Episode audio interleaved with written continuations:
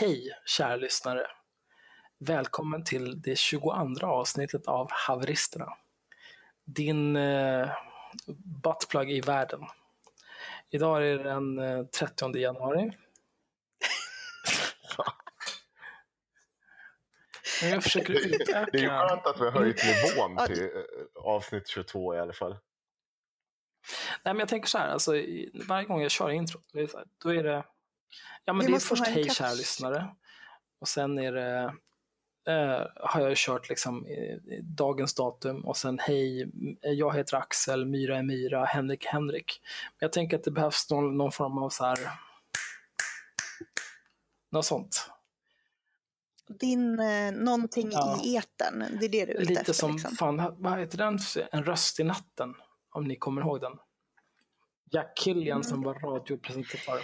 Men vi kan väl göra så här. Jag tänker att vi kan jag tycker att vi kan låta våra, vi har ju ett gäng eh, riktigt jävla rabiata följare som jag älskar Mm. och du tycker är lite obehagliga. De kan ju få komma på en catchphrase till oss och sen kan Nej. de få ett hemligt pris. Jag går inte med på det här. Den som kommer på det bästa. Nej. Grejen är så här, jag, nej men jag kör öppningen. Men vi får ju välja. Eh, och jag kommer komma på någonting nytt varje gång. Jag behöver inte någon, någon glad amatör som inte har spelat in 21 avsnitt podd som ska berätta för mig hur jag ska podda. Jag kan det här. Du, du har poddat tio år Jo, men vi kan ju få tips. innan de ens Mm. lyssnade på första utgåvan av Knullhits. Ja, ja, för fan. Alltså, Såklart. när, när Lamotte satt och skrek i mobilkameran i sin jävla spjälsäng, då hade jag redan poddat i 25 år. Jag har det här on Tror ni det var så det började? Att de Mm. skaffade en sån där nannycam och han satt och skrek in i den? Med Lamotte tror jag att det började med att hans farsa slog honom i huvudet med en flugsmälla för att han skulle vara tyst.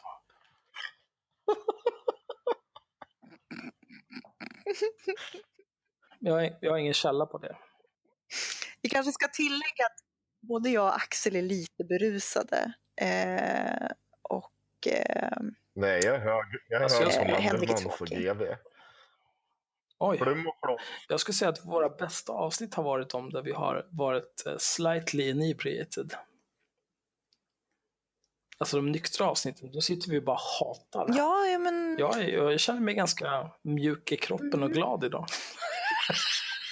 Alltså måste jag gå hem. trevlig Ja, och följsam. Det som saknas är att jag skulle ha små händer. Mm. Då skulle jag fan vara the time of Mm, your precis. life. Mm, jag har varit och druckit Mhm. hot shots med min systerdotter, det var nice. Och din sista dotter är 13. Eller vadå? Oj, det är konstigt sagt. Varför vill du att min systerdotter ska vara 13? Jättekonstigt sagt. Jag tycker att vi har, vi har avslöjat väldigt mycket om Henriks konstiga Ja, sexuella bra. preferenser de här senaste avsnitten. Det är mycket runka till hundar och liksom... Uff. Men i alla fall, det här är avsnitt Nej. 22 av Haveristerna. Det är den 30 januari i Anno Domini 2017. Jag heter Axel. 2018. Innevarande. Innevarande år. Är det 2018? Ja, det är sant. Det har du rätt i. Förlåt. Anno Domini 2018. Eh, Axel, Myra, Henrik. Dina penisar i röven. Åh. Alltså det är mycket, det är mycket rö. Alltså det, först var det buttplug och sen var det penisar i röven. Jag måste gå och hämta ett glas rödvin känner jag spontant. Tog för mycket för det här. Men det här är ju jättekonstigt för vi har ju haft den här diskussionen Axel och du gillar ju inte rövgrejer. Men det kan vara... Alltså jag, jag, Så du, du vill alltså antyda att vi är lite obekväma och jobbiga och lite pinsamma? nej, men jag tror att det, liksom. Eh, om, om jag ska tillämpa full självinsikt så tror jag att det har att göra med att jag växte upp i en generation där eh, bög var väldigt roligt. Alltså både som skällsord Mm. ehm, och också som, alltså det finns ju dels skällsord som det är så här, "Åh, du jävla bög! Om man menar allvar, men också Ja. så här lite kärvänligt. Bögen i buren. Ja, liksom. men det, alltså, det är ett kul skämt liksom. Men, men också på ett, ett Mm. eh, Alltså man använder bög som typ man Men-. Men du, Axel, är det här verkligen en generation? Alltså det pågår ju fortfarande. Var det inte bara så att det, du slutade tycka det var kul efter att du bott ihop med din killkompis i, vad är det, 13 år? Nej, Oj, ska vi döma andras livssituation nu eller? Nej men är, är, tycker da, är, dagens kids är väl inte lika benägna att kalla varandra bögar pejorativt som Det tidigare? vet eller? jag inte. Jag har Jag är inte nere med kidsen. Nej, jag, Pratar du nu Myra? För du hörs inte ett skit. nej, jag tänkte säga någonting men jag orkar inte. Nej men jag, jag tror att det är det. Alltså, Ja, Har det hämtat vinen Henrik? det vi kan också vara att jag har någon form av... Eh, så jag, jag är ju 38 år gammal. Eh, jag har aldrig haft någon typ av analsex i mitt liv. Det kan ju ha någon slags... Eh, det kan kanske vara någon form av undertryckt eller undermedveten önskan att jag kunde leva om mitt liv och typ istället för att hoppa av gymnasiet och börja jobba på hotell så hoppade jag av gymnasiet och åkte till Berlin och gick på bögklubbar och bara var i rövar och hade saker i min egen röv dygnet runt. Det kan vara något sånt. Man behöver, behöver ju inte heller inte vara bög för att åka till. Berlin. Det har du. Nej men kombinationen, Det är Wow. mer tveksamt. kombinationen åka till Berlin och ha saker i röven när man är kille, det är väl ganska bögigt, är det inte? Nej, okej, nej, okej, det är jag som är fördomsfull. Knulla er själva, horungar. nu kör vi igång det här skiten, tycker jag. Nej men alltså, Kör igång, det är 70 jag tänker väl så här. Jag, ja. ja, nej, alltså jag vet inte. Jag tycker att... Jag, så du tycker att våran podd är bögig? Är det det du vill säga? Eller? Alltså jag förstår, inte, jag förstår Nej. inte parallellen till att vi är någonting som har Ja, stoppat men i röven. man kan stoppa det i röven, varför inte? Det är kul, det är kul att prata om att stoppa saker i röven. Men du har Jag inte, jag fattar inte det, alls. du, vi har tolkningsföreträde i den här frågan. För ni har båda två haft saker i röven. Ja. Vad har du haft i röven, En Henrik? kamera som var jättelång. Ja, just det. Men det var inte for pleasure. I, nej, eh, däremot så var jag hög som ett hus och det var inte så jävla otrevligt. Nej. Det var säkert, det är ju nice. Alltså, män har ju faktiskt en G-punkt i röven. Ni har ju den Ja, det är fördelen. prostatan. Där kan man ju vara och rota. Mm. Nu går vi vidare. Nu går vi vidare. nu går vi vidare. På Ja. tal om rövar, Sara Skyttedal. Mm. På tal om rövar så tycker jag vi tar vårt första samtalsämne. Sara Skyttedal.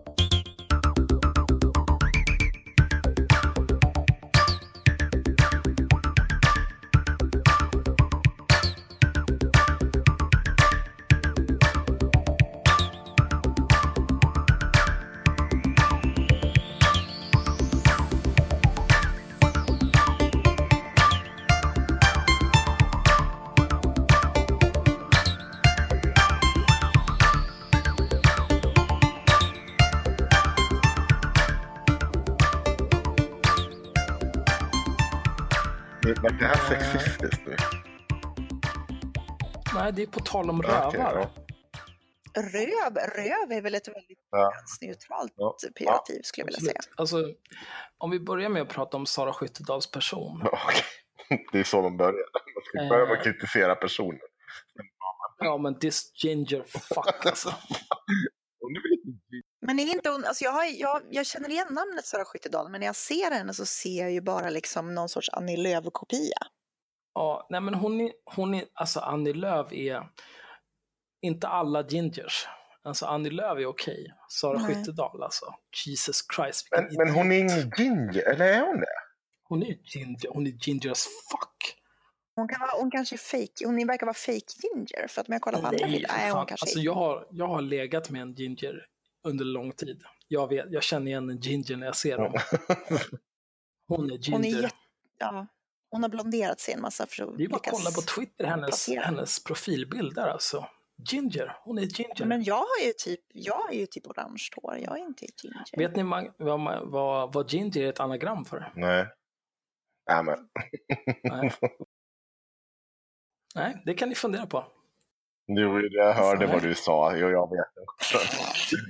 Jag sa bara en Du sa bara stavelser. n-ordet. Det var vad du sa. Nej, du, sa, Nej, nej jag du sa sa inte hela. n-ordet. Jag säger, det är exakt det du sa. sa det. Snart kommer det gå så sa långt så att till och med n-ordet är så stigmatiserat så att white people inte får säga det. Ja, Men vad ska man kalla det då? ja, jag vet inte. Då, då, då tror jag att vi går full circle och så får man säga nigger igen.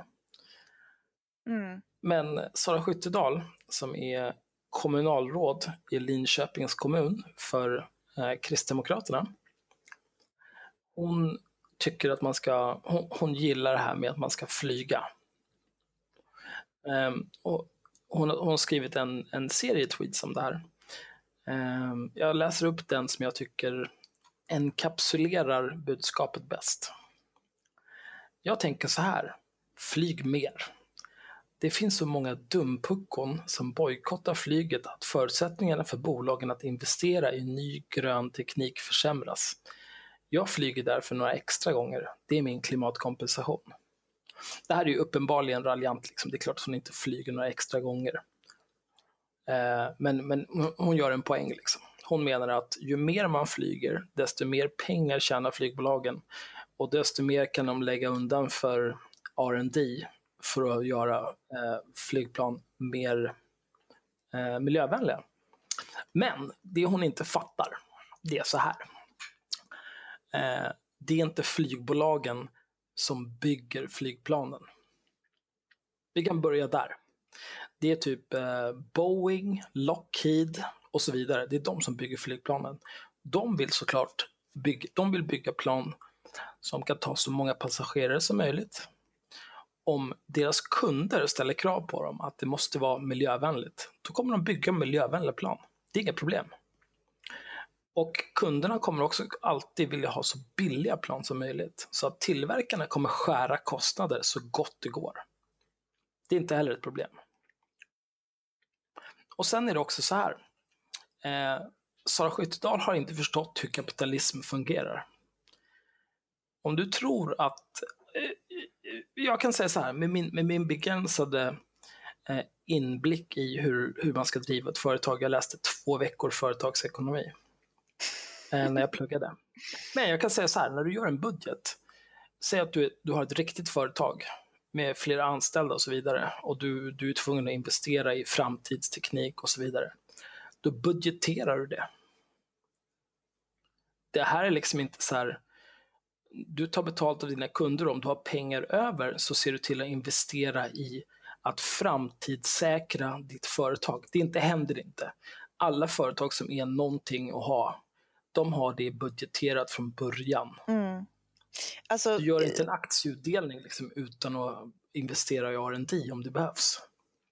Nej, precis. Och jag menar, det här är ju också lite... Jag, jag har bingeat typ Uppdrag granskning och Kalla fakta i helgen. Ehm, och då snackade de om botox och jag lärde mig att typ för varje sats, alltså för varje sats botox, i och med att det är så starkt nervgift, så måste de döda så här 40 möss. Och det är inte liksom en gång, utan det är för varje sats botox. Och det är sånt som de inte berättar. Heter det verkligen Eh. Det enda jag får i huvudet är att hon injicerar sperma i ansiktet. Eller vad? Du är trasig i huvudet, mm. Henrik. Ja, fortsätt. Ja. Ehm, och det här var ju då, det var ju jävligt intressant för att det är ingenting som man informerar om givetvis för att det är ingen som tänker liksom när de ska dit och bli snygga så vill de inte tänka på att de har dödat en massa gulliga små vita möss. Eh, och där har du också ett sånt exempel på att kapitalism i sig, ett företag, kommer ju inte att ta, att ta etiska beslut på egen hand som regel. Eh, vissa företag gör ju det, men inte storföretagen. Då hade de aldrig blivit stora. Så det innebär att du kan liksom inte så här, om vi ger det här storföretaget mer pengar så kommer de göra någonting snällt och fint för dem. Nej, det funkar inte så.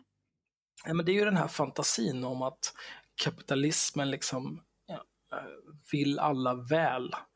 det är ju samma sak som i, i amerikanska presidentvalet med Mitt Romney när det var sånt jävla tjat om job creators. Alltså det, det är ingen storkapitalist som, är, som har som huvudmål att så här, nu vill jag skapa en massa arbetstillfällen. De vill tjäna deg. Mm. Och sen om det om i, i, i samma vända liksom bidrar till att det skapas en massa, massa arbetstillfällen för folk som samtidigt är tvungna att gå på food stamps för att de inte har råd att leva på sin lön eftersom de inte har någon minimilön i USA för att det är ett u-land. Det skiter väl de i. De drar in sin deg. Det är samma sak med flygföretagen. De skiter väl i fan i miljön. Mm. De behöver dra in sin deg så att de kan öka sin omsättning så att det går bra för dem och de kan ge utdelning till sina ägare. Det är vad de bryr sig om. Men sen så, hon skriver ju här också, eh, så talande att bla bla bla bla, en massa personer med flera tror att flygindustrin drivs av önskan att släppa ut maximalt. De tjänar ekonomiskt på övergång till eldrift. Behövs dock investeringar. Det krävs vetskap om långsiktiga förutsättningar för industrin. Ja, okej. Okay. Men hur länge har vi vetat att, att flyg bidrar till global uppvärmning? Jättelänge har vi vetat det. Mhm. Behövs dock investeringar. Vem ska göra de Men det investeringarna? här Är det, eh, företagen får göra sina egna jävla investeringar. Vad är för jävla snack? Hon är fan dum i huvudet. Ja, men alltså det är precis det jag menar, att, att det finns ju en, rätt många företag som håller på med rätt omoraliska prylar. Men de kommer heller inte ändra på det här om inte företaget börjar tappa vinst. Det är så kapitalism funkar. Liksom. Det är därför jag liksom vägrar... Det finns ju en annan utväg också. Det finns ju att man ser att man kan tjäna mer pengar om man kliver över till ett annat område. Och det behöver ju inte bara handla om att du förlorar vinst på grund av att kunderna bojkottar utan det kan ju handla om att man kan ju framtidsinvestera till exempel som eh, i olika framtidsenergier och sånt som man ser att man försöker växla om för att hela tiden maximera vinsten. Men det är väl kanske inte för att det går men Ja. hennes, hennes argument är ju i princip om vi, om vi skjuter mer Ja. heroin, köper mer heroin, då kommer, eh, de, kommer de, som, de som framställer heroin, då kommer de tjäna så mycket pengar så de kan ta fram heroin som är helt utan Precis. negativa bieffekter. Jag gjorde ju en subtil tweet på det här eh, och skrev att tycker det är tråkigt att rökning blir ovanligare bara för att de får lite cancer. Om alla röker mer istället kan vi ju ge pengar till utveckling av mindre det är- cancerframkallande cigg i framtiden. Ja, det är precis samma sak. Det är helt efterblivet. alltså jag, jag kan säga så här, från, från min bransch, jag, jag är ju, eh, innan jag gick branschen- arbetslöshet. Ja. Ja, nej, men om man kollar på liksom techföretag eh, som Intel. Så här, eh, många saker idag har processor, processorer. Det finns en processor i de flesta saker. En processor har en massa transistorer som har två lägen, av och på. Mm. Eh, Intel har i flera år forskat på eh, processorer som har tre lägen. För att det, det skulle ge en sån prestanda-boost att det är liksom löjligt. Och det gör de inte liksom för att, eh, för att de, ja, det här är, det krävs av oss eller någonting, utan de gör det för att de vill vara cutting fucking Jo, edge. men annars tappar de ju marknadsandelar. För att, de, för att de tappar marknadsandelar till äckliga jävla AMD som inte har producerat någonting vettigt på tio år. Det är det det handlar om. Du lägger pengar på att forska inom det område du är verksam i för att du vill fortsätta tjäna pengar. Absolut. Det ska, inte, liksom inte, det ska liksom inte krävas att jag köper, så här, nästa gång jag köper en dator, jag ska inte behöva köpa tre processorer för att stödja Intel. Så här, ja, men, ja, Intel kom igen, kämpa. Fuck you, det där får ni räkna in i priset. Mm. Jag bryr mig inte. Jag vill ha en processor, den ska funka och nästa gång jag köper en processor ska den vara bättre. Lös det. Det är inte mitt problem. Har inte Intel det, då kommer jag köpa AMD, för då kommer AMD ha det. Exakt. Det är det som är det själv, självreglerande i den, den fria marknaden. marknaden. Men, men problemet är att den är fria, alltså den fria marknaden, menar, när du pratar om etiska val så är de sällan samtidigt ekonomiska val. Nej, jag var ju och hälsade på vår hatklubben Alumni Tim och eh, hans sambo Sanna i Karlskrona, då tog jag ju tåget. tog ju tio timmar tur och retur jämfört med att flyga. Det hade tagit typ ja, under två timmar. Mm. Men det var nice, jag hann läsa ut min Älskar bok. åka tåg. Eh, tredje delen av Oathbringer-serien av Brandon Sanderson. Jag hann spela en hel del Super Mario på switchen givetvis eftersom jag är förmögen och inte fattighjon. Mm. Men alltså fem timmar tåg är inte så jävla farligt ändå. Ja, det var okej. Men det är ju liksom inte, jag, eh, jag reser ju extremt lite. Senaste gången jag flög var liksom när jag åkte till, eh, fram och tillbaka till Indien för två år sedan. Folk som flyger mycket, alltså det finns ju folk som liksom bor på typ Gotland och flyger fem dagar i veckan. Det är sådana grejer som kostar i, ur miljösynpunkt. Sen, sen såklart, det kostar ju att flyga till Indien också. Men det tog 17 timmar totalt med byten och stå och vänta. Vi kan säga kanske 12 timmars flygtid, men det är ju mindre än tre veckor för en sån Mm. person. Var det värt det? Åka till Indien och kissa med stjärten, nej det var inte värt det. Man åka dit, vilket jävla u-land. I och för sig, jag kan åka dit om jag tar med mig Imodium, det hade jag inte vett nog att ha med mig. Fanns inte det på plats menar du? Fanns på plats. Hörde du inte att jag sa att det är ett u-land? Okej, förlåt. Ja, nej, nej, jag hade ju, jag har tagit med mig, jag har typ med, gjorde en... Alltså jag slog i, jag slog i tån. Jag köpte ett par flip-flop-tofflor. Slog i tån så att det började blöda. Då hällde de någon jävla skit på det. Jag har ingen aning om vad det var, men det gjorde ingen jävla nytta. Det enda som hände var att jag kunde inte känna min fot. I typ flera timmar. Låter jätteskönt. Nej, det var det sjukaste jag varit med om. Alltså. Nej, det var inte bra alls. men, men Det där är sådana där länder där de strösslar med antibiotika. Mm. Och gör att vi kommer dö av multiresistenta bakterier. För att de är helt störda, precis som danskjävlarna. Och Irland, det är bara bomba allt. för övrigt, jag tar med mig Imodium om jag åker till Stockholm så jag hade nog klarat mig alldeles utmärkt i Indien. Ja, men din röv är ju trasig, så det är inte så Ja. konstigt. Men det är för att Henrik, Henrik hatar sitt liv liksom. Han bara stressar sönder sig själv. Då blir det så. Nu, vill, nu ska jag öppna en uh, Innocent Gun, Barrel Aged Blood Red Sky. Mm. Innocent Gun jag- är min favoritöl. Jag tycker inte den är så god Ja. faktiskt. Jag öppnar eh, Studio 1 med eh, Daniel Suhonen och Stig-Björn Ljunggren som eh, sitter och eh, grinar i, i Sveriges Radios finaste studio eh, om varandra och varför de är så dåliga på att analysera sossarna. Det var ett Alltså, så- fruktansvärt roligt avsnitt måste Ja, jag alltså, säga. jag, jag kan ju säga så här. Och Mm. Chocken i att Daniel Suhonen tycker att sossarna gör fel. Mm. Vem hade kunnat ana? Daniel Suhonen är väl lite som du.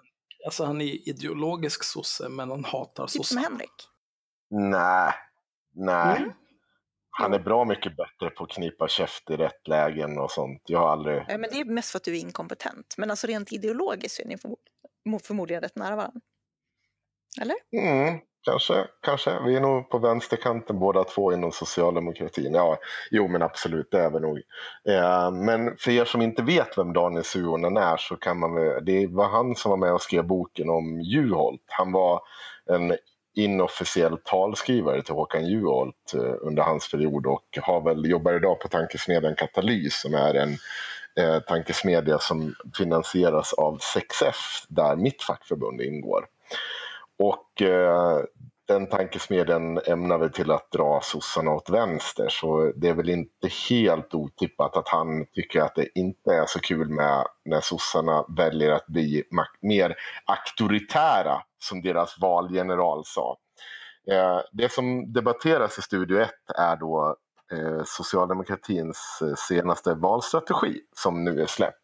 Och jag hade ju förmånen att se den redan i fredags när valgeneralen besökte Mora där jag var på plats. Och eh, strategin går väl ut på att man har som vanligt, som sossarna alltid gör, att man har identifierat att folk tycker si. Och då kommer folk, eh, socialdemokratin också tycka si. Och Det är det man går till val på. Och Det man identifierar är att väljarna har blivit mer auktoritära. Så man måste svara upp på det här då. Och då har man en valplattform som i grund och bygger på välfärd, kampen mot brottslighet och integration. Känner ni igen det? Ja, det är typ Jimmie Åkessons tal från Almedalen 2017.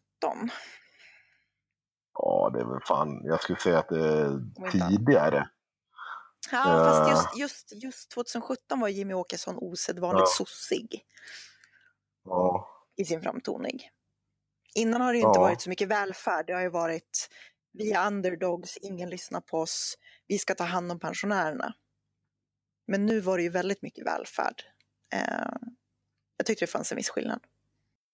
Men varför har inte sossarna en egen politik? Eh, det kan man fråga sig. Eh, jag tänkte faktiskt ställa den frågan där uppe på eh, uppe i Mora. Eh, min fråga, men vi hade lite bråttom för vi bodde på ett hotell eh, nere utanför den här Moraparken så jag hann aldrig ställa min fråga för det drog ut på tiden när ni vet den här partiaktive som har varit med i 35 år ska ställa sin fråga men som egentligen inte är en fråga utan två kapitel ur hans självskrivna biografi. Oh, tack. Ni vet ungefär som när jag pratar. Mm. Va? Mm. Jo, det här är ju, alla har någon gång suttit på någon typ av möte slash föreläsning slash whatever när någon gubbe mm. ska gå upp och bara säga någonting men det är egentligen bara att gubben vill prata om hela sitt liv och hur bra de har gjort och vad de har varit arga på. Alla mm. har träffat på en sån gubbe. Men gubb, gubbar kan ju en hel mm. del oftast. Verkligen. Mm, mm, men, men i alla fall, eh, eh, det man presenterar då, då är det då, eh, jag ska se om jag hittar det, ni får väl sätta i hissmusik här. Eh, Bättre välfärd, lagordning, snabbare integration, det är väl lite huvudbudskapet i det. Och de två fokusgrupper man har som man siktar in sig på, då är det blockbytarna som man estimerar till någonstans runt 700 000-800 000 personer om jag inte missminner mig. Och vad, vad, vad innebär det? De som står och väger mellan blocken, de som förflyttar sig mellan blocken val till val. Men mellan Alliansen och de rödgröna, mm. eller räknas också SD dit? Ja, men vänta, vi kommer till det. Eh, eh, och man, man analyserar dem på två olika sätt också. Så det är blockväljarna igen, alltså mittenväljaren än en gång som man kör stenhårt på. Eh, och sen eh, har man den här gången också satt målgruppen som man ser ska vara ungefär 3 till 350 000 personer och det är de som står och väljer, väger mellan S och SD. Jag fattar inte hur man kan göra det. Eller ja, i och för sig, nu för tiden fattar jag det, men... Ja, ja, jaha, ja, ja. Det, det är varför man står och väger mellan S och SD. Ja, det är ju... Ideologiskt väldigt... förstår jag inte, praktiskt inte... förstår jag det. Ja. Nu för tiden är det väldigt lika partier. Men det har ju varit väldigt olika partier. Mm. Ja, tittar man för 20 år sedan till exempel så var ju SD ett nazistparti. Mm. Och sossarna var ett riktigt arbetarparti istället för det här jävla skämtet de har blivit idag. Ja. Men jag dömer ingen. Men i alla fall, det, det man har kommit fram till det är just den här med auktoritära linjen och man ska satsa väldigt mycket på det. Och det är Daniel Suonen och den andra personen som är Stig-Björn Ljunggren som också är en S-märkt, eller i alla fall alltid kallar sig S-märkt debattör. De står väl diametralt olika. Han, Stigbjörn har väl alltid stått till höger inom socialdemokratin och Suonen alltid till vänster. De ska ju debattera. Så det börjar ganska hårt med att Suonen kritiserar då kampanjen och det är nästan så att vi skulle klippa in några härliga one-shots som de får in på varandra. För det här är, slutar ganska snart att handla om själva politiken och mer kring varför de två tycker illa om varandra. Och jag kan säga att det är den mest bebisnivån jag hört på en debatt tror jag i Studio 1 någonsin. Den är faktiskt fantastisk. Jag rekommenderar alla att gå in och lyssna på det. Det börjar med att Stig-Björn Ljunggren anklagar Daniel Suhonen för att han uppenbart inte har läst partiprogrammet, han inte förstår saker och verkligen så markera mot honom. Och då svarar Suon upp med att säga att han är betald av näringslivet. och så har de någon slags intellektuell pseudodebatt om vem som är mest sosse och vem som är sämst sosse och det är skitroligt. Ja, det blir ju en del om hur splittrat sossarna har blivit också. Ja, jag vet. Nej, det ska jag inte säga. Det är två ytterkanter inom partiet man har satt mot varandra. Men däremot blir man ju mer så här att de inte kan bete sig bättre när båda säger sig representera socialdemokratin. Men jag tycker det är bra. Men liksom det som kännetecknar eh, en god demokratisk stat är ju dels att det finns flera politiska partier, men också att eh, det, det tillåts diskussion tillåts inom partierna och att man får ha vilt främmande och motsatta mm. åsikter. Mm. Och att det, man snackar om det. Absolut, jag, menar, jag, jag skulle ju egentligen välkomna fler diskussioner på det ideologiska planet snarare än hur man håller på nu. Problemet är ju att eh, tittar man på liksom den, eh, den politiska opinionsbildning som har varit hittills i år så kan vi ju redan konstatera att årets valår kommer ju inte direkt ligga på den ideologiska diskussionsarenan utan det kommer ju vara extremt ohederligt och vidrigt allting. Mm, det tror jag. Men jag kan ju säga så här, eh, om vi bara får återknyta alltså till vad, det, vad de faktiskt säger. Eh, och Suonen kritiserar ju skiten för att man, eh, man inte mobiliserar kärnväljarna på de här frågorna. Det håller också eh, Stigbjörn med. Eh, sen har de ju utgångspunkten att Stigbjörn tycker att man är taktiskt supersmart och att det här kommer bli hur bra som helst. Och Daniel Suonen säger att det här är ju eh, hur otaktiskt som helst för att man jobbar eh, inte mot kärnväljarna och mobiliserar dem och därav liksom slåss bara om mittenväljare. Och så när det väl kommer till valdagen då ska man lägga ett par dagar på att mobilisera kärnväljarna. Och det, det där menar han är superdumt. Mm. Och jag är benägen att sida vid Daniel Suonen, low and behold. Men han gör en poäng där och det är väl att det har inte gått så jävla bra för sossarna sen man börjar försöka pinpointa vad väljaren vill. Alltså det, det, är ju det där att man blir den eviga jävla kappvändaren. Och det är det och de det får kritik jag... för också. Alltså, ja. Jag skulle säga att det är ungefär lika så här. Jag tror att du har, om jag skulle, nu ska jag killgissa. Om jag skulle titta mm. på väljarnas, väljarna, alltså väljargruppen för sossarna skulle jag säga att ungefär hälften är eh, liksom socialdemokrater. Hälften är typen som är så här, men jag vill ligga någonstans lite safe i mitten, jag vill att alla ska ha det bra. De är mer så här godhets eh, inclined på något vis. De är kanske mer mittenväljare. Så jag tror att, att oavsett vilken tydlig linje sossarna tar så kommer de att tappa väljare i nuläget. Ja, fast, så, nej, ja, så här. För min, då kommer vi till min fråga som jag faktiskt aldrig hann ställa i Mora. Och jag, nu har jag suttit med i tre valrörelser, två som någonstans hyfsat aktiv. Äh, vänta, det blir, det blir 2010, 2014 och nu blir det 2018 och sett de här. Eh, 20, och, och, det har ju hela tiden varit där, man ska pinpointa väljaren. Och jag har ju hela tiden ställt mig frågan, vad vill sossarna att det ska ligga på agendan inom ett par år? Vad vill man någonstans? Så min fråga var ju så här, eh, min var ju en rak fråga. Okej, nu har du visat era val. Än en gång så ser vi att ni går helt efter vad väljaren står i nuvarande val och ni tänker följa det. Och då undrar jag, har ni någon strategi för vilka frågor ni ska få upp på agendan till 2022 den här gången? Och nu har ni aldrig ställt frågan, men jag vet ju egentligen svaret. Det har man ju inte. Man har ju ingen långsikt. Men 2022, kan, kan vi lösa ja, 2018 ja, men det, först? det är ett problem i det här. Ett problem är ju att om man konstant väljer att ställa sig som en eh, eh, eh, liksom vända kappan efter vinden. Det, det, är ju helt jävla det är ju så dumt för att det SD har gjort som är bra om man ska ge dem någonting. Det är att de har lyckats fört upp sin fråga, eller sina frågor, eller sin fråga kan vi säga, på agendan. Och det har man gjort genom långsiktig opinionsbildning. Sossarna sysslar inte med någonting sånt. Ingen målmedveten opinionsbildning. Så det spelar väl ingen roll om det här var det. Jag tror ju att det här valet är förlorat. Någonstans så, när jag sa att man tog redan 2014 så att det är ett misstag att ta det här styret så här självklart. Att inte kunna göra en bredare allians. För att man kommer inte få igenom sina huvudgrejer, alltså man kommer inte få igenom de stora förändringar, de stora liksom, eh, som får samhället att se effekter av socialdemokratin på det sättet. Så att liksom, man kommer ju stå i samma jävla populistiska läge 2018 som man gjorde 2014. Och jag fick rätt. Nu står man där än en gång och ska vända kappan efter vinden för vad som driver frågan Det, nu. jag- det jag tänker säga nu då, så min, jag tror så här, man kommer göra folk lite missnöjda oavsett om man drar sig åt vänster eller höger. Hälften kommer att bli missnöjda oavsett hur man gör. Men Nej, jo, det tror jag. Ehm, men det som, det som någonstans enar de här grupperna, det är att de vill, alltså det här enar ju alla. Jag tror att alla vill ha en vision.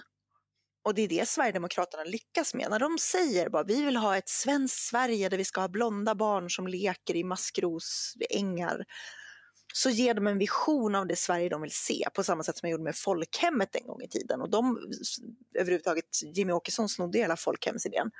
Sossarna har ju tappat sin vision och det är därför de ska titta på valet 2022, nu. Ja, men, då, då säger, ja, men du säger också emot dig själv. Jag tror, inte heller, att, jag tror inte att man tappar hälften av väljarna. Det handlar om, alltså, det handlar om att följa en opinion Ja, eller driva tappar. en Nej, men jag, jag Jag säger att man man ska tappar kanske. Däremot så, så tror jag att man liksom, de kommer att bli störda. För jag tror att hälften av väljarna vill gå åt mitten och hälften av väljarna vill gå åt vänster. Så, Sa vi visserligen att du skulle tappa ja, men då sa, jag väl, då sa jag väl fel då. Jag vet att Ja, ungefär okej. hälften av väljarna vill gå åt höger och vänster, hälften av väljarna vill gå åt vänster. Det vet jag. Men det är liksom så här, Nej, det tror jag inte alls det ser ut. Faktiskt, Nej, okej. för att vara krass. Jag har sett den där. Jag har för mig att det ser helt annorlunda ut. Men du har ju en poäng. Alltså, du har en poäng där du säger om Sverigedemokraterna. De har ju skapat en vision och de skapar opinion. De driver en opinion. Vi följer en opinion.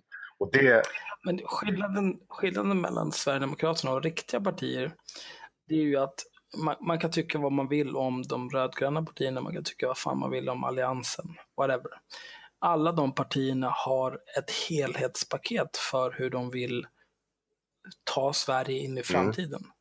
Sverigedemokraterna har ingenting förutom invandring. Det är deras enda fråga.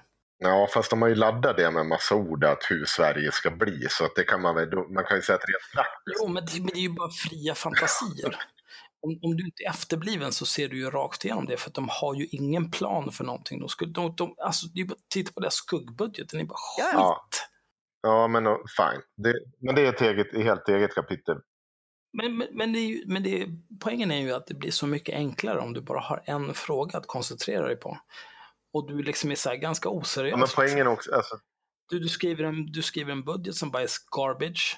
Dina kommunavdelningar kopierar av varandra och bryr sig inte ens om att byta ut vilken jävla kommun det handlar om. Allting är bara skit. Då är det klart att det är lättare. För att det enda du behöver göra det är att mala på muslimer. Men jag vill fortfarande återknyta till det där att de driver en opinion, de följer inte en opinion. Och det är någonting som är jävligt viktigt. Hade de kunnat fyllt det här med ordentlig politik, då hade de varit statsbärande vid det här laget. Absolut, men, men det är ju det som är grejen, det är ju det jag säger. Det är ju lättare att driva opinionen när du bara har Jo. en fråga. Absolut. Absolut, ja, En men så är det ju. Men, men alltså, sen är det också det här liksom- att de, de som enda parti kör ju på den här nationalromantiken. Um, Ullevi-estetiken och så vidare. De andra partierna har ju varit 50-talet väldigt som liksom, mångkulturella i sin framtoning. Just för att Mm. det, är liksom den, det är det samhälle man vill skapa, ett samhälle som är inkluderande för alla. Men kontentan är i alla fall, jag stöttar inte Sunen på grund av att han har liksom samma tanke, eller vad säger jag, att vi står på samma sida, utan vi gör väl samma analys i hur ett parti ska drivas, hur det långsiktigheten ska se ut och hur man ska fokusera på uh, att liksom framtiden och kärnväljarna. För jag menar ju att mobiliserar du kärnväljare, och nog många, uh, och att få dem ut på gator och torg, då kan du göra ganska stora grejer med det. Och SD är duktiga på att mobilisera folk ut i valrörelsen med ganska, eller ja, förhållandevis förut små, små medel. De har verkligen fått folk att översvämma gator och torg. Eh, så där har de någonting. Och ska man då driva ut eh, liksom fackförbunden i en valrörelse också, då måste man kanske ha någonting som tilltalar fackförbunden. Det gör man ju inte heller i den här grejen. Däremot en sak som jag vill nämna som är positiv med det här ur ett sosseperspektiv som jag tycker, det är att man inte kommer driva någon jävla gemensam valrörelse med eller Miljöpartiet. Det, ja, det är, är bra. Men Miljöpartiet är ju inte Men det är också parti. strategiskt för att man ska ju rikta in sig på SD-väljarna, de 350 000, de hatar ju Miljöpartiet. Så att där är man man kommer nog kunna kappvända i vem som styr och dittan och dattan. Och det, det skulle, om jag hade varit miljöpartist så hade det oroat mig något fruktansvärt. Ja, jag hoppas ju att Miljöpartiet inte klarar 4 spärren i år. Det vore ju drömmen alltså. Ja. Jag hatar Miljöpartiet. Ja, men risken är ju att KD, de brukar ju tendera att sticka över den där 4% spärren hela tiden och då får du en klar majoritet för eh, någon slags alliansbildning. Jag bryr mig inte. Det, det, ja, jag, det, alltså jag, jag har sagt det många, många gånger, kanske inte jättemånga gånger i podden, men alltså jag tycker att eh, låt de här skitpartierna styra landet, se hur det går. Det är ju då det svänger. Och nu är i och för sig alla partier skitpartier eftersom sossarna klarar inte ens av att definiera någon egen politik utan de ska bara Nej. försöka fånga upp det de tror att de ja. har förlorat till SD, vilket är ju bortom patetiskt. Alltså vilket jävla skitparti. Jag... Berätta vad ni vill ja. göra. Berätta vad ni gör idag. Berätta vad ni vill göra i framtiden det är så, det är så man liksom har en politik. Men så här, ah, men vi ska försöka fånga upp väljare vi har förlorat. Fuck de ja. väljarna. Knulla dem i Absolut, men du Axel. Berätta vad ni vill Det göra, finns en grej till också som gör att jag vänder mig mot det här. Det är just den där klassiska, nu ska sossarna ge sig in på ett område där man inte har varit eh, stark tidigare. Och man blir ju alltid den bleka kopian Alltså så det, det, finns ju redan moderater, sverigedemokrater, eh, KD som har liksom varit starka i de här hårdare tagfrågorna. Och de, alltså sossarna kommer ju eh, alltså framstå som de största kappvändarna i världen. Och det oroar mig ja, fruktansvärt. Och jag är ju en god sosse i den meningen att jag sitter tyst tills de har presenterat det. Men jag kan ju liksom inte sitta tyst och låtsas som att det här kommer vara det mest lockande för mig. Men vill du inte att ditt parti ska bli knullat i alla hål så kanske du skulle säga någonting. ja, kanske. Det, det, det är min åsikt. Personligen skiter jag om det går åt helvete för sossarna, för ja, Du är besatt vid alla hål. Det här är uppdämd ja, aggression för att du inte har eh, tagit Blivit penetrerad ja. i alla hål. Ja, eh, ska vi gå vidare? Ja, absolut. Okej, vi har pratat om Sara Skyttedal. Just det. Eh, vi kan berätta för våra kära lyssnare. En, en liten fråga, är Myra kvar? Kanske, Kanske inte. inte. nej. Uh... Myra. Myra. Hon har varit tyst superlänge. Mm. Jag har skrivit henne på Facebook. Se vad som händer. Vad säger man? Nu kör jag backseat eh, regis regissörgrejsen igen. Um, Cue hissmusik.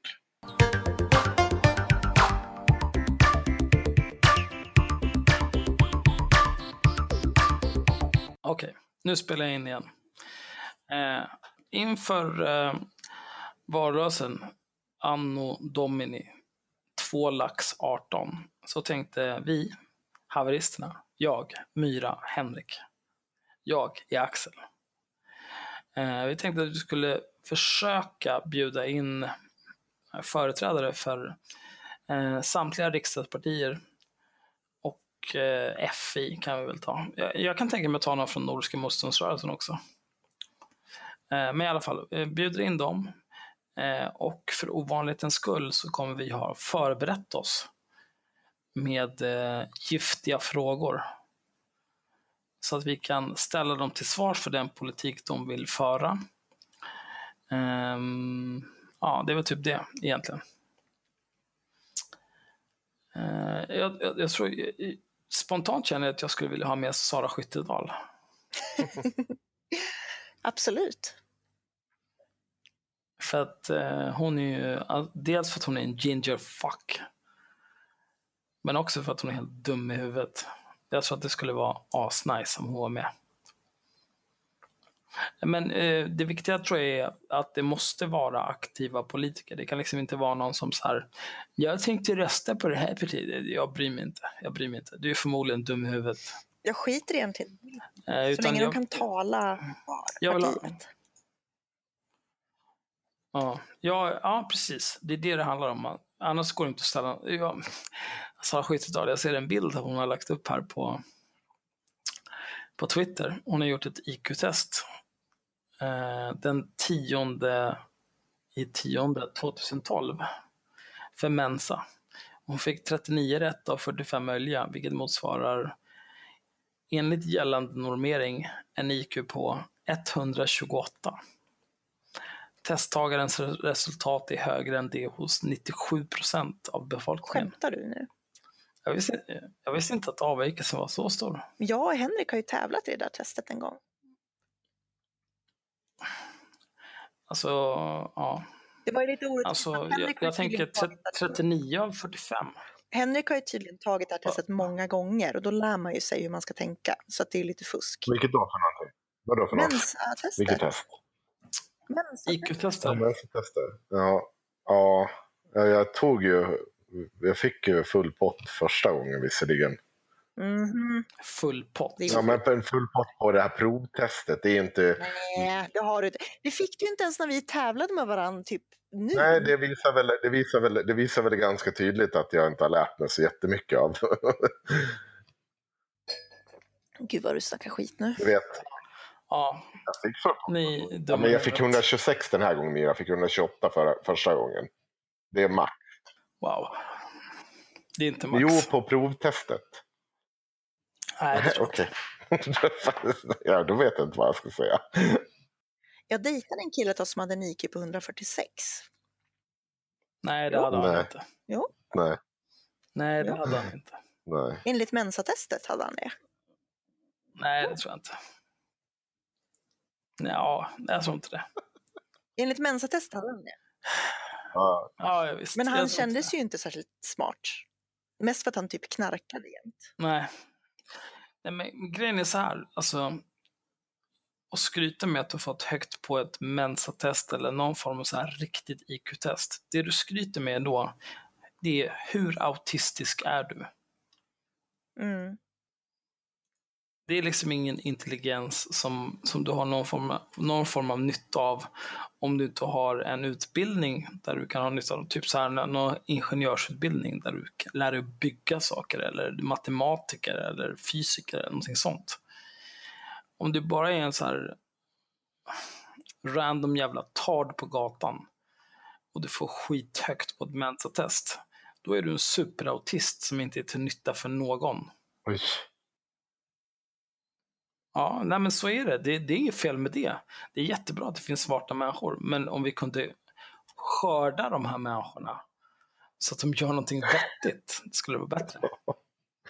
Ja. Och det är inte mitt Ska vi fel. hoppa in på vad jag tycker kan bli det sista ämnet för kvällen och det är Ann Heberleins eh, våldtäktsstatistikbok som eh, har gått som det cashen har rullat in helt enkelt. Ja, jag vet inte. Eh, när hon, hon grinade, jag såg det först när hon grinade över att eh, hon hade blivit massanmäld. Jag har inte sett några som helst... Eh, eh en, en sak med hela det här, så här grinandet om massanmälningar, framförallt om att jag är här, ska massanmäla folk och, och, och så vidare. Det, är ju liksom, det finns aldrig någon, någonting som styrker att det faktiskt är så det är. Utan det är bara en känsla. Liksom, så här det blev inte som jag ville, jag måste ha blivit massanmäld av, ja varför inte jag är här. Mm. Men det finns inga bevis för att det så är fallet, utan det är bara rappakalja. Um, Heberlein Ann heter hon för övrigt, inte Ann Heberlein. Jaha. Hon döpte sig själv till Ja, men Heberlein Ann hon är efterbliven. Ja, för hon klarar inte av att skilja på förnamn och efternamn. Så jävla dum i huvudet är hon. Men hon, har, hon, det, hon startar en Kickstarter för att hon ska skriva en bok om eh, våldtäkt och Nej, etnicitet. specifikt Och det- det gruppvåldtäkter. Det, är det som är CP. Ja. Ja, men det, hur, hur kan det krävas pengar ens att göra det? Det kan man väl göra på fritiden. Så här, eh, om våra lyssnare inte vet det här. Det sker inte jättemånga gruppvåldtäkter i Sverige. Jag vet inte om ni kände till det här. De flesta våldtäkter sker i nära relationer. De flesta våldtäktsoffer känner sin våldtäktsman sedan Mhm. tidigare. Det är en pojkvän, en bekant, en vän. Det är så. Det är inte så att du går ut på stan och blir våldtagen. Det är inte det vanligaste som händer. Att du går ut på byn och blir våldtagen av 40 somalier. Precis, och det är det här jag är så jävla förbannad på. Därför att så här, det här är alltså titeln, det hon har lagt upp själv på Kickstarter, omslaget på hennes bok. Ann Heberlein, Våldtäkt och kultur, undertitel En kartläggning av gruppvåldtäkter. Ja, Who gives a och- shit? Så här, och jag förstår inte, Alltså- alltså, de är ju helt jävla upphängda, alla de här eh, populistrassarna är så jävla upphängda på gruppvåldtäkter. Och det är, så här, det är precis som du säger, gruppvåldtäkter är en pytteliten del av alla övergrepp. Och när folk säger det till dem, när folk kommer in och säger så här, ja men hörni, ska ni verkligen fokusera på det här, är det verkligen relevant?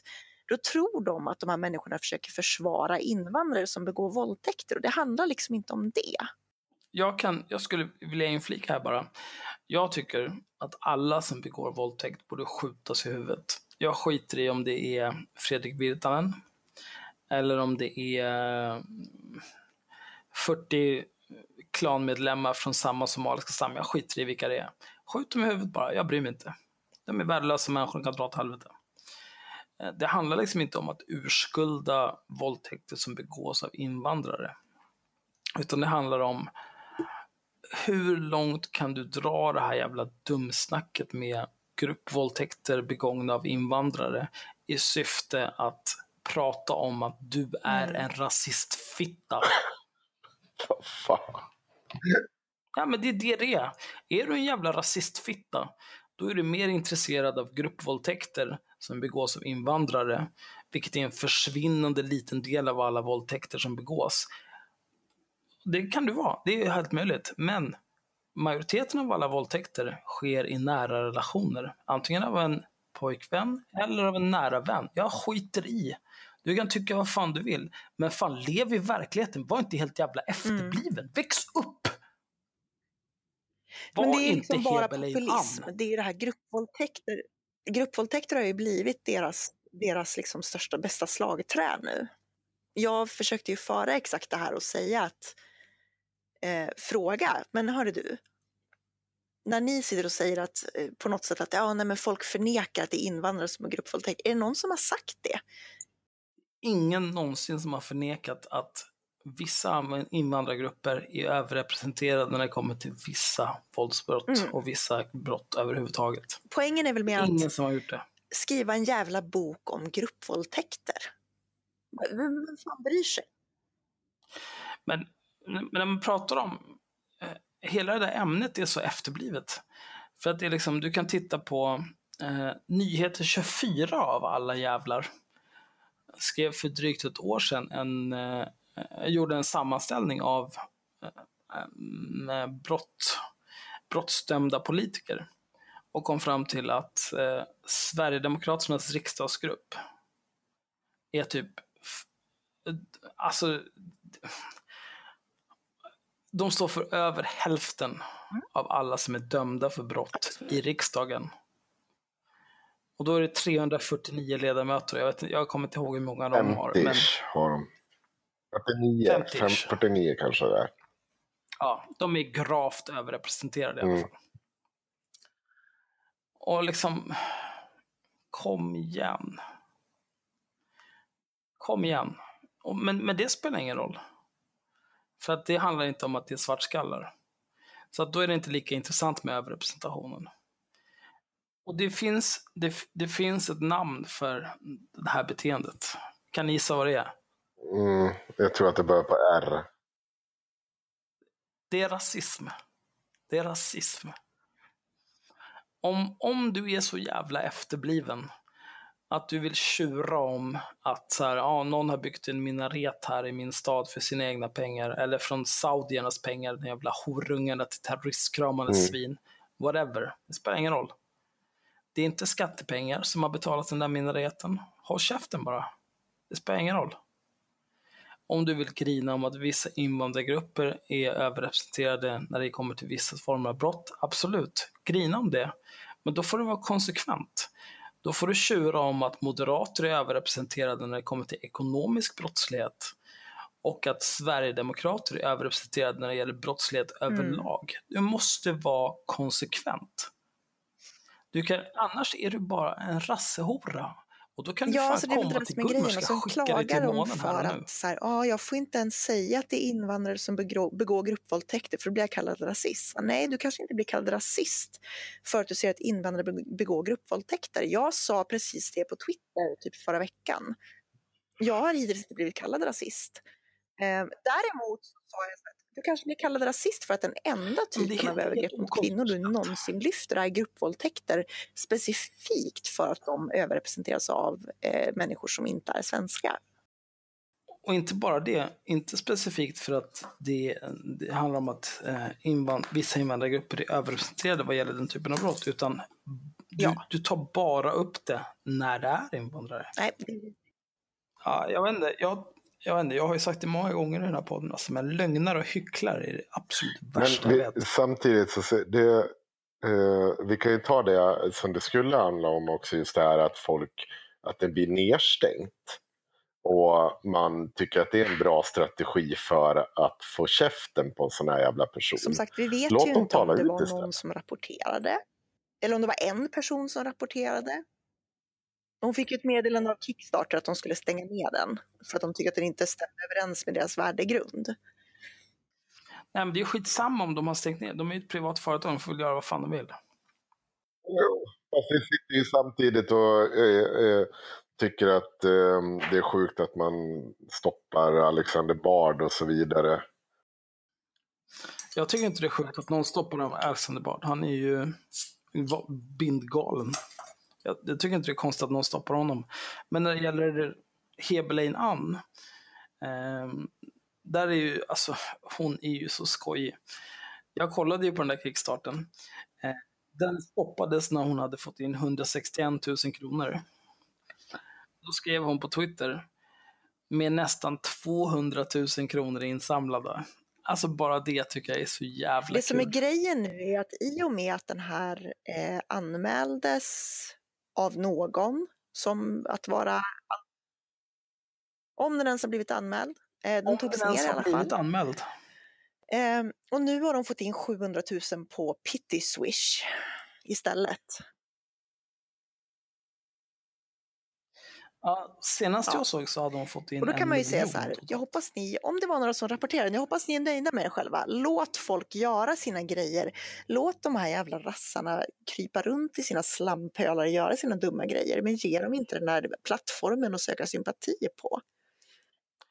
Jag, jag, jag vill till att börja med vilja säga Myra, jag tycker du är en fantastisk människa.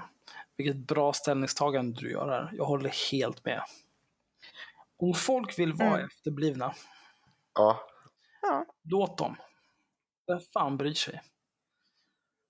Och, nej men om, om Heberlein Ann, eh, docent i etik, vill hålla på och skriva någon jävla bok om eh, gruppvåldtäkter, ett försvinnande litet brott. Eh, och så här etnicitet. Fucking do it. Vem fan bryr sig? Om hon kommer fram till någonting vettigt, det är jättebra. Det kanske till och med går att använda som underlag för någon form av eh, framtida beslutsfattande och lagstiftning. Så jag, jag har inga som helst problem med det. Som jag, som jag sagt tidigare, de här horungarna som håller på och ska grina om allting och så anmäla och bete sig konstigt. Sluta bara. Ni förstör för alla. Men vet ni vad det roligaste är? Det är att om hon har fått in en miljon, den här, alltså de har gett henne så mycket pengar för att skriva den här boken och hon kommer göra den ganska hastigt och lustigt. Och det första som kommer hända det är att hon kommer få kritik för att hon pratar om att så här ser det ut med eh, våldtäkter. Och så pratar de om en specifik form av våldtäkt.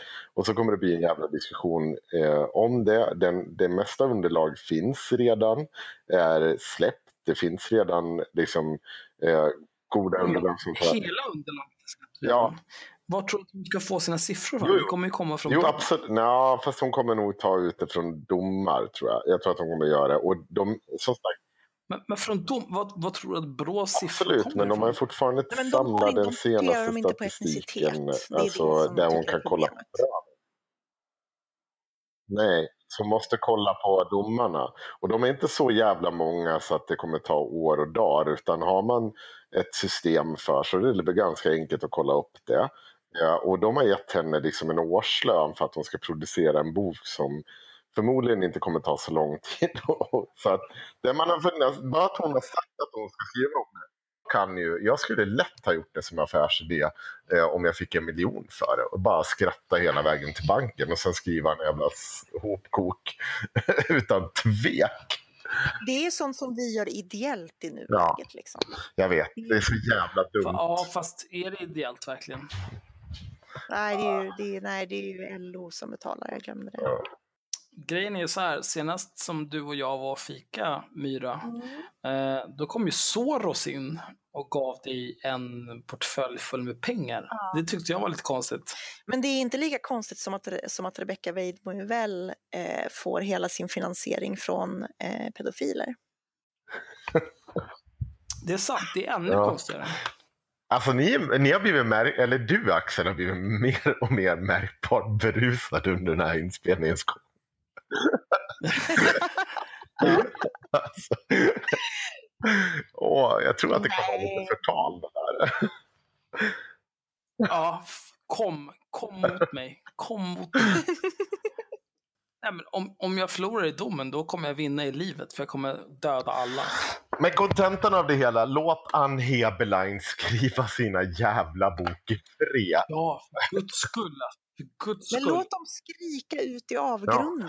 När helst någon så här He- Heberlein Ann, Joakim Lamotte, eh, Katarina Janouch eller whatever. När de försöker göra någon form av insamling till någon form av projekt de har, låt dem göra det bara. Vem bryr sig? Sen när de har gjort klart sitt projekt, då kan man läsa eller titta på det, eller vad fan det nu är, i vilket format det nu är. Då kan man ta del av det. Och sen så kan man bara slita det i stycken, för det kommer ju utan tvekan vara helt talanglöst och skitdumt. Man kan garva åt det, bara- gjorde med Rebecca Weidmo i Wells bok. Ja, eller bara så kommer det vara helt Ja, irrelevant. och i värsta fall så stämmer allting. Alltså att man hittar orsak och verkan. Och då får vi hantera det också, som vuxna människor. Absolut. Men, men jag tycker liksom att det här är ju inte ett så här. Det här är liksom inte ett, det är ingen som har ifrågasatt att det är flest invandrare som begår gruppvåldtäkter. Det är precis det som är poängen. Och det ska hon skriva en bok om. Det är så här, ha, Nej, det känns ointressant faktiskt. Eh, det vore mer intressant till exempel om, om, om man känner så här. Eller, eller i och för sig, nu är det ju uppenbart att det är väldigt många svenskar som tycker att det här med gruppvåldtäkter är, det är en stor samhällsfråga. Eh, och det, det är svårt att prata om, om, om liksom våldtäkt eller gruppvåldtäkt liksom som att ja, ja, Alltså det är klart att det är, det, det är ett problem. Eh, jag skulle inte vilja bli våldtagen. Jag skulle än mindre vilja bli gruppvåldtagen.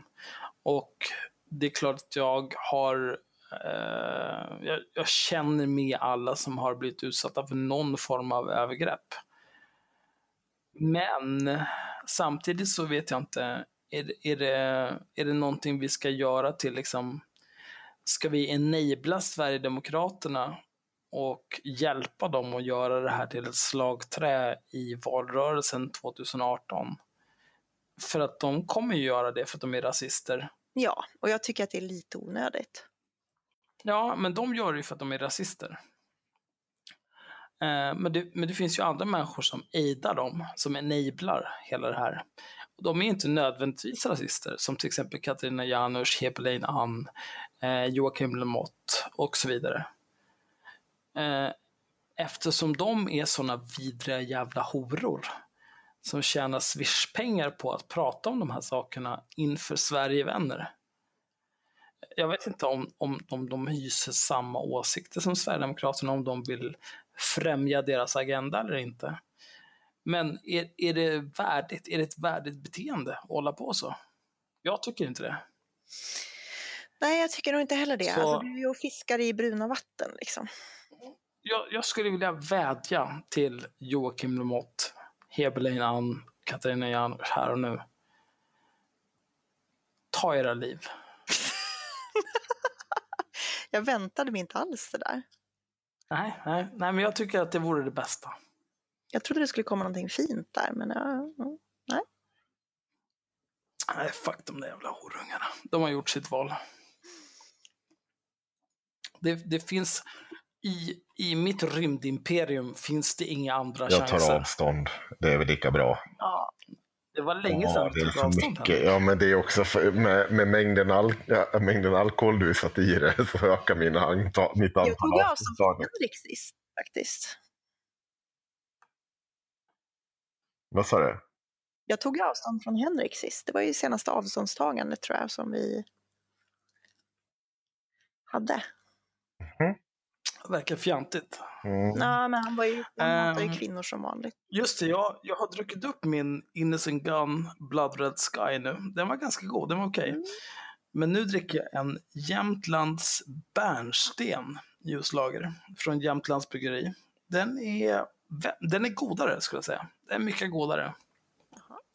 Smakar bra. Då får man ju betänka att jag är fullare nu än vad jag när drack eh, Innocent Gun. Du, du tror inte att det jag är- påverkar lite?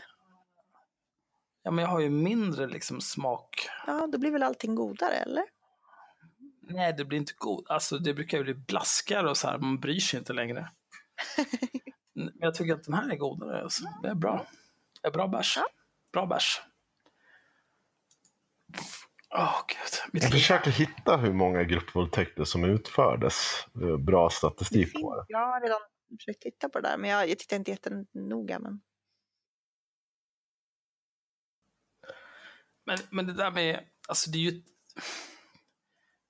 det är ju ett irrspår. Mm.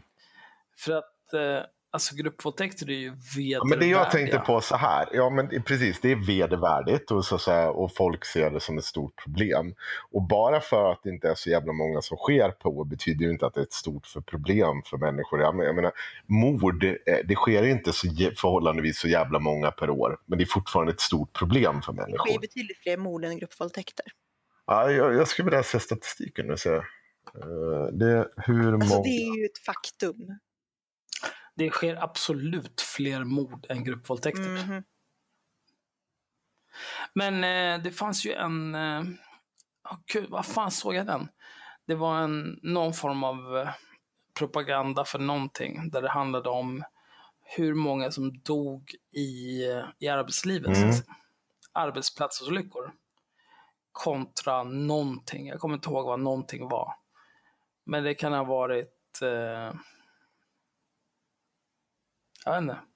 Terrordåd. Ja, det skulle det kunna vara. Ja, det skulle mycket väl kunna vara terrordåd. Men det är liksom... Vänta, jag måste kolla det här omedelbart. Hur många dog i arbetsplatsolyckor 2017?